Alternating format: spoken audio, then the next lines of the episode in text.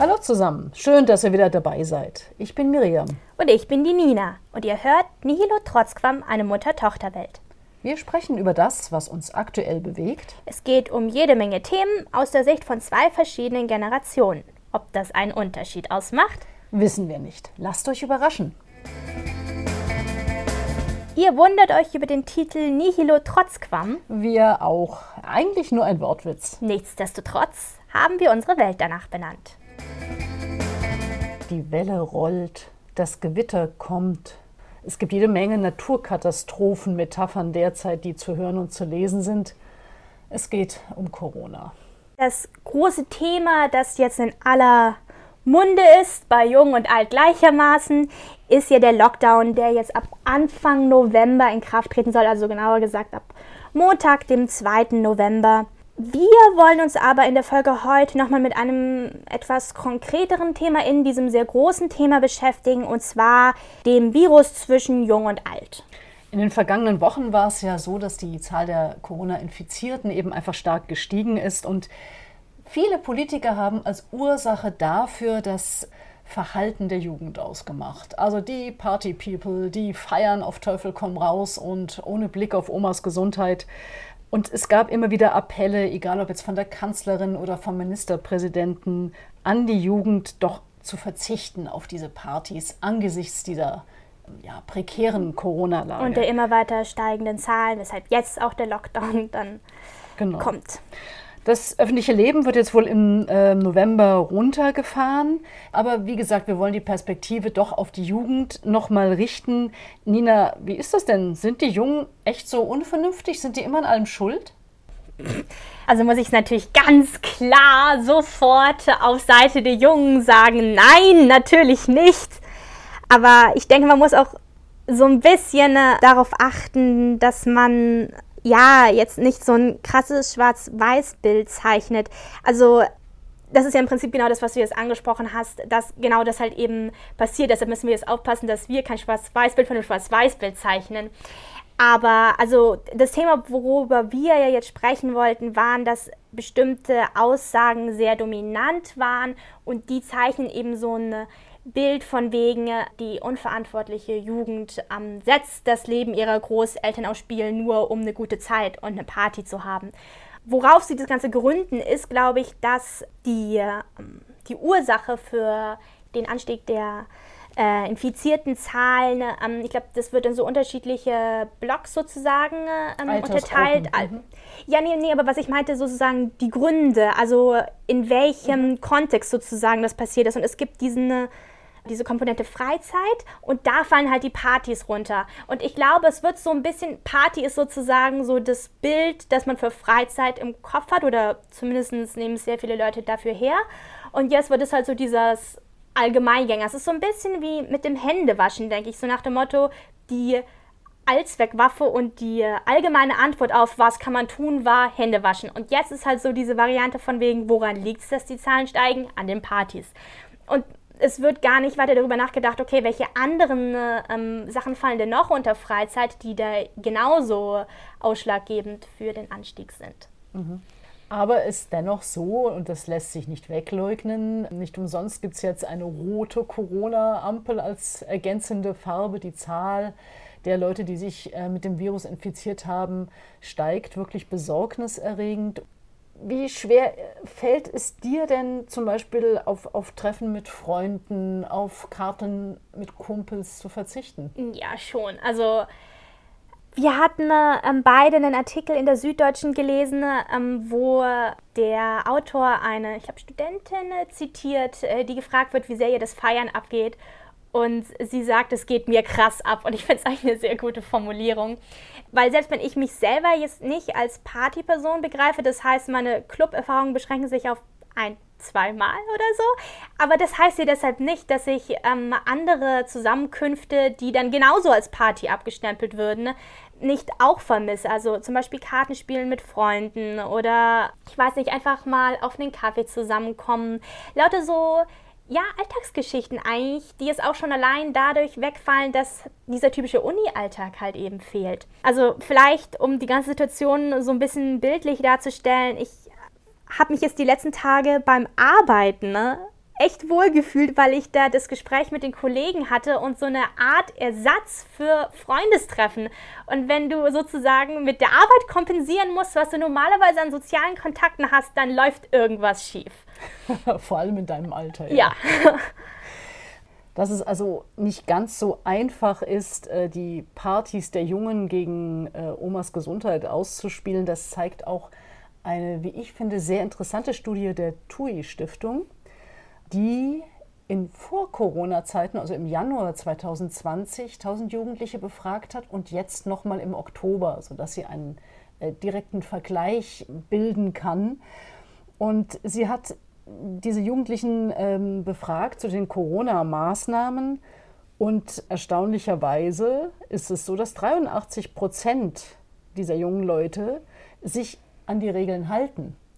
Das geht so ein bisschen konform mit der Akzeptanzquote der Bevölkerung allgemein, die laut äh, dem Sozialpsychologen Professor Dieter Frey an der LMU ehemals, inzwischen emeritiert, der die bei 85 Prozent ansetzt. Also da sehe ich eigentlich kaum einen Unterschied. Mhm. Also es kann eigentlich gar nicht sein, dass alle Kids jetzt Party machen und äh, sich nicht an die Regeln halten. Also es gibt eine totale Ablehnung dieser Regeln nur bei 2 Prozent der jungen Leute.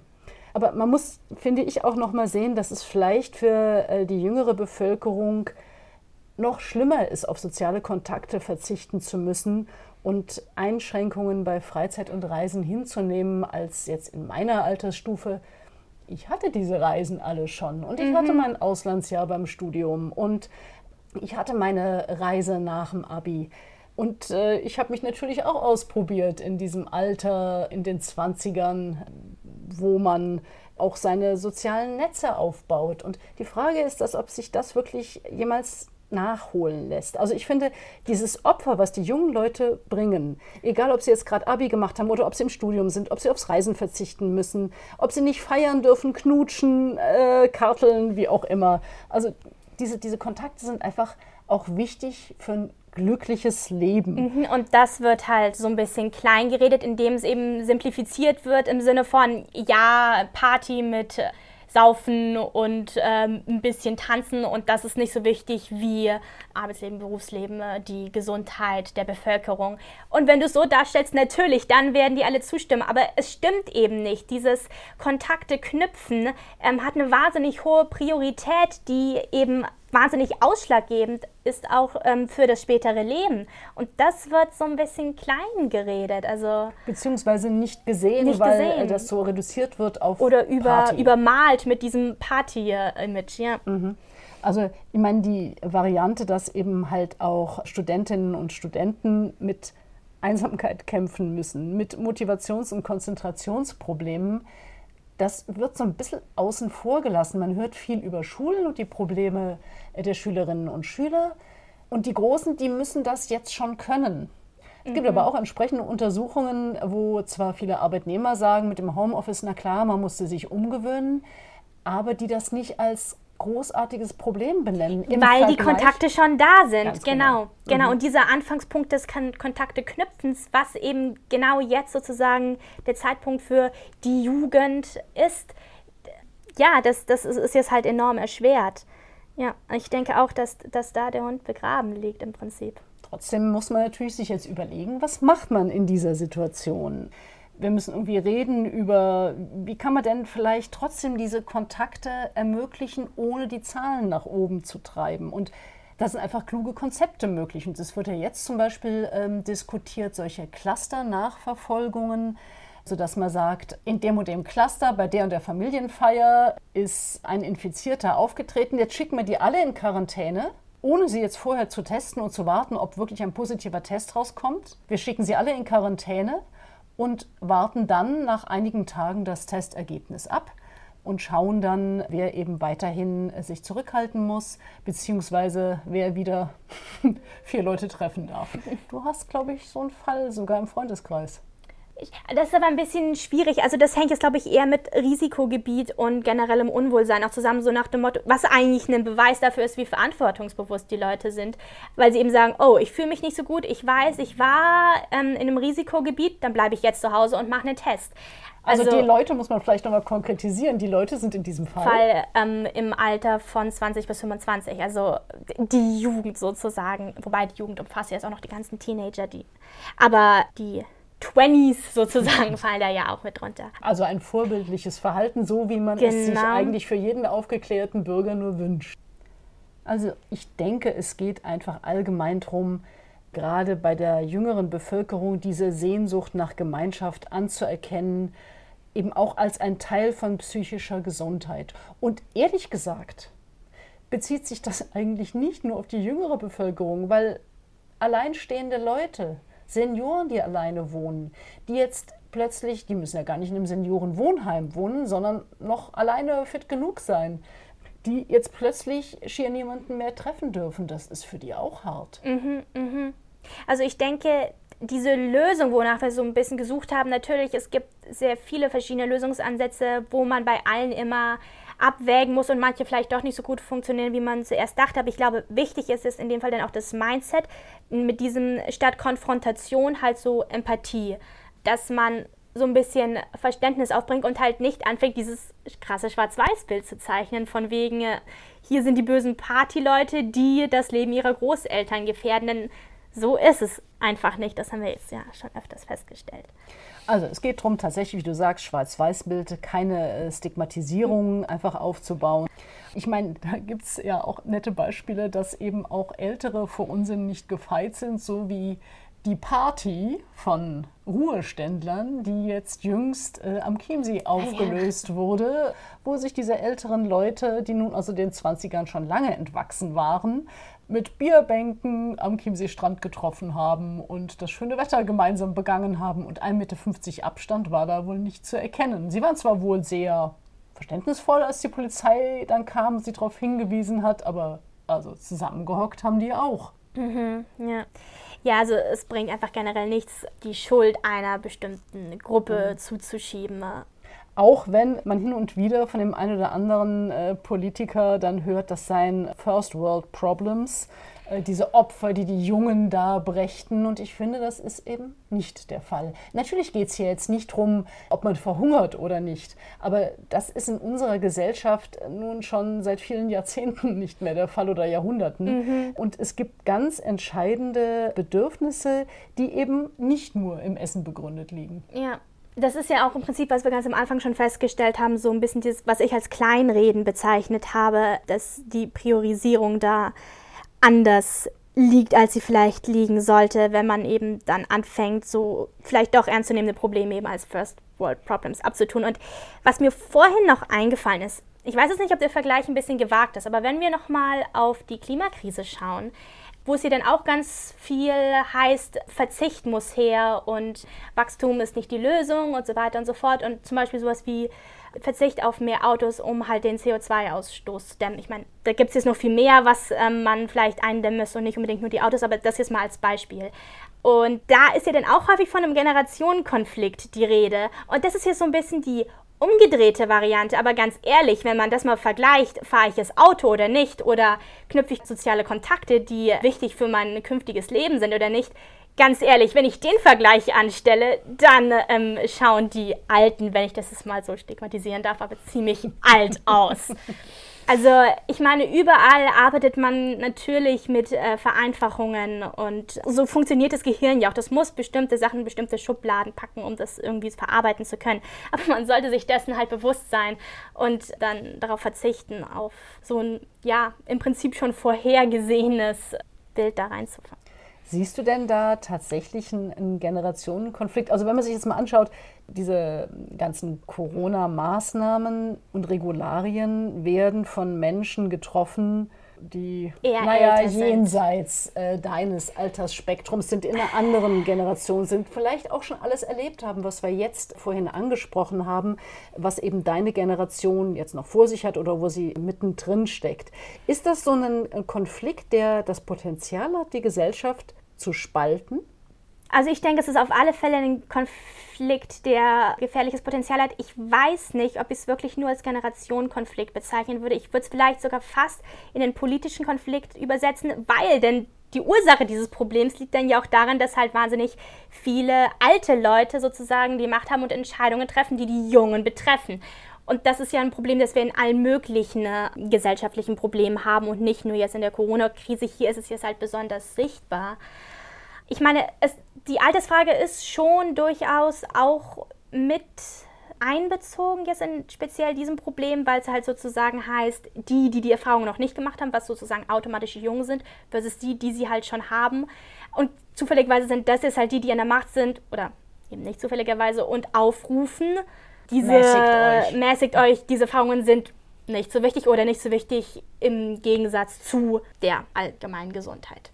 Also Problem auf alle Fälle, politisches Problem, ja, Generationenproblem in gewisser Art und Weise. Ich würde es aber nicht überinterpretieren, denn diese Aufrufe zur Empathie und zu sagen, hey Leute, fallt nicht so sehr auf dieses Schwarz-Weiß-Bild rein, das kommt ja nicht nur von den Jungen, das kommt ja auch von vielen äh, klugen älteren Menschen. Ja, ich finde es nur ganz interessant, dass im Gegensatz zum, zur Anfangsphase der Pandemie, wo doch häufig die Rede äh, von jungen Leuten war, die für ihre älteren Nachbarn einkaufen und mhm. dazu beitragen, dass die sich nicht in Gefahrenzonen begeben müssen.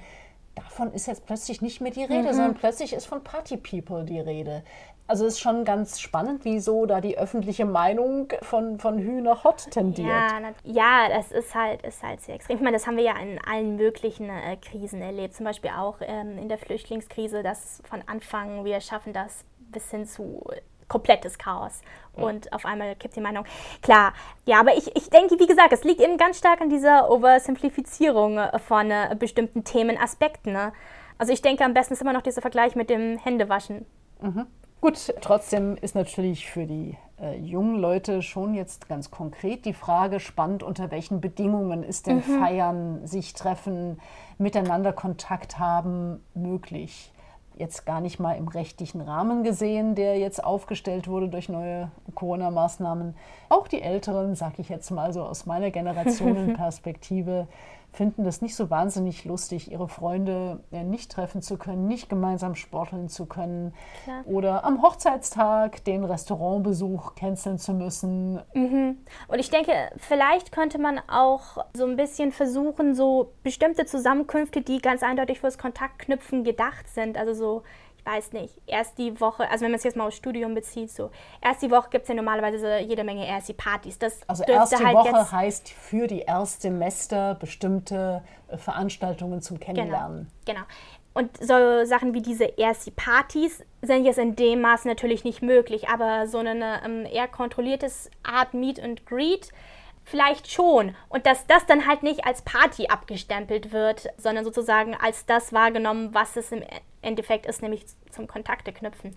Klar, auch da muss man trotzdem vorsichtig sein, aber ich denke, dass man da so ein bisschen mehr eine Sensibilität mhm. entwickelt, mhm. Ähm, ist wichtig. Das finde ich ja mal jetzt eine wirklich eine spannende und gute Idee, dass man solche Meet and Greet Veranstaltungen klingt jetzt auch schon so semi-professionell, ja. dass man die aber tatsächlich eher wie wie was Geschäftliches, wie was Arbeitstechnisches behandelt und nicht als Freizeiteffekt, mhm. äh, da lernen sich ein paar Studis kennen, weil das einfach eine ganz wesentliche Geschichte ist. Wobei, also so ein bisschen muss man jetzt natürlich vorsichtig sein, denn diese Formulierung, die ich jetzt gewählt habe, Meet and Greet, die werden schon angeboten ne, bei verschiedenen Studiengängen. Also es ist es nicht so, als würde das nicht schon passieren, aber okay, vielleicht hätte ich hätte es ein bisschen anders benennen sollen.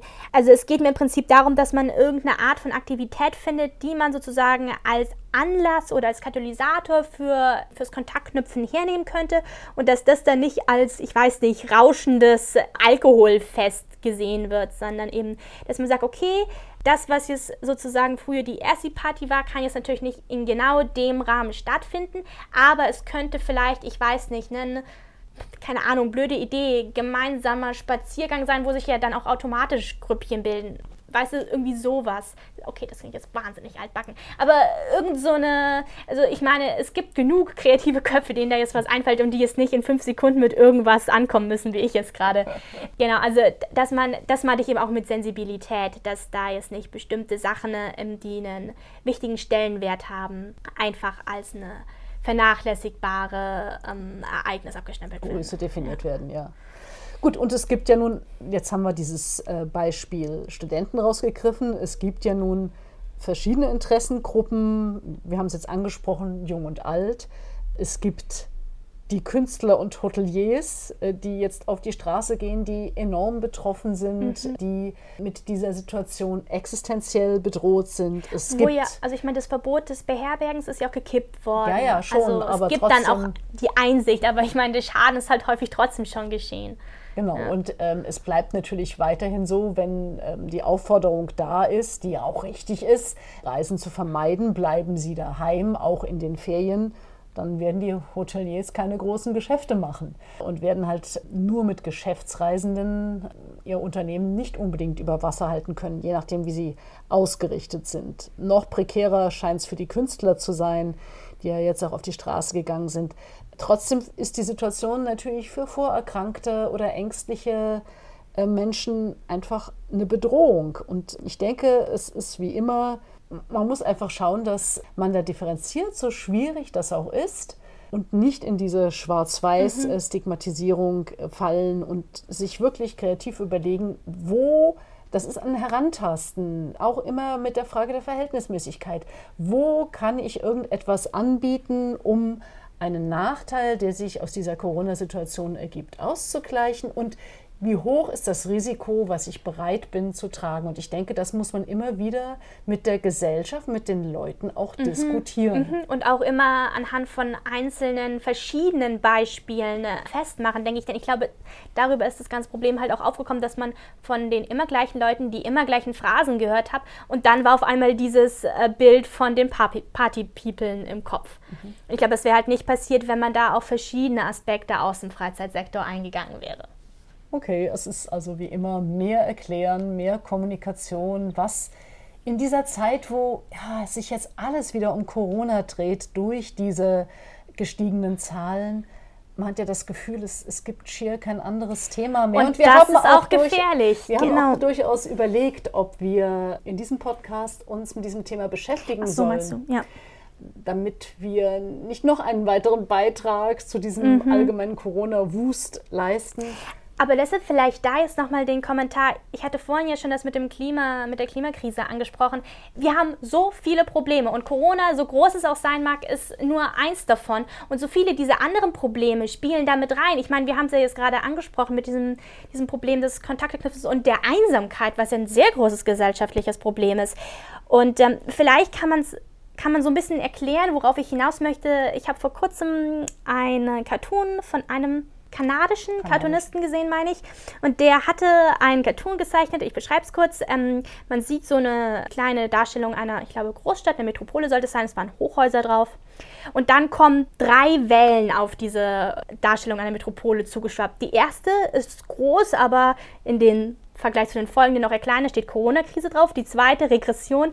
Und die dritte Climate Change. Also ja, die Klimaerwärmung eben oder Klimakrise ist damit gemeint was eben nochmal super vor Augen führt, ähm, was für eine Lage wir uns befinden und ähm, was so diese Fokussierung auf ein großes Problem und das Ausblenden aller anderen Probleme, obwohl die da eben mit reinspielen und davon betroffen sind und nicht außen vor, ja, komplett an Priorität und Dringlichkeit und Wichtigkeit verlieren, was super gefährlich ist. Ergänzend vielleicht noch zu dem Cartoon, man sieht im Vordergrund bei diesen Hochhäusern noch einen, der sich die Hände, glaube ich, wäscht und da gibt es dann diese Sprechblase. Nein, nein, es gibt eine Sprechblase, wo drin äh, steht, just wash your hands and all will be fine. Also wascht einfach eure Hände und alles ist okay. Ich glaube, daher kam auch meine Idee mit dem Händewaschen ja. vorher. Was es halt nochmal auf die Spitze ja. treibt. Ja. Äh, also dieser Cartoon passt im Prinzip super auf das Thema, weil es fasst alles zusammen, was ich jetzt gerade hier irgendwie worüber ich mich beschwert habe und was ich versucht habe aufzuzeigen, wo Probleme liegen könnten.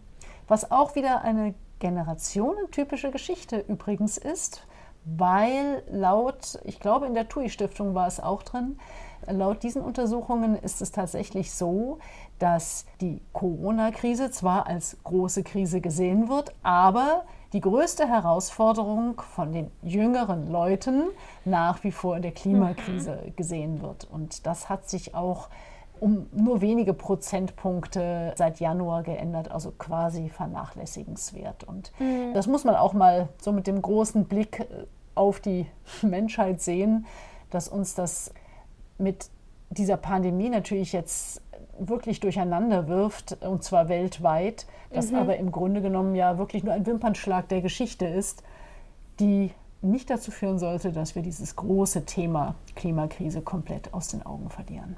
Ja. Da können wir nur hoffen, dass bei der US-Wahl, bei der anstehenden, zumindest die Erkenntnis bei dem Gewinner dann doch reift und vorhanden ist, dass das das größte Problem ist, dem man sich widmen muss.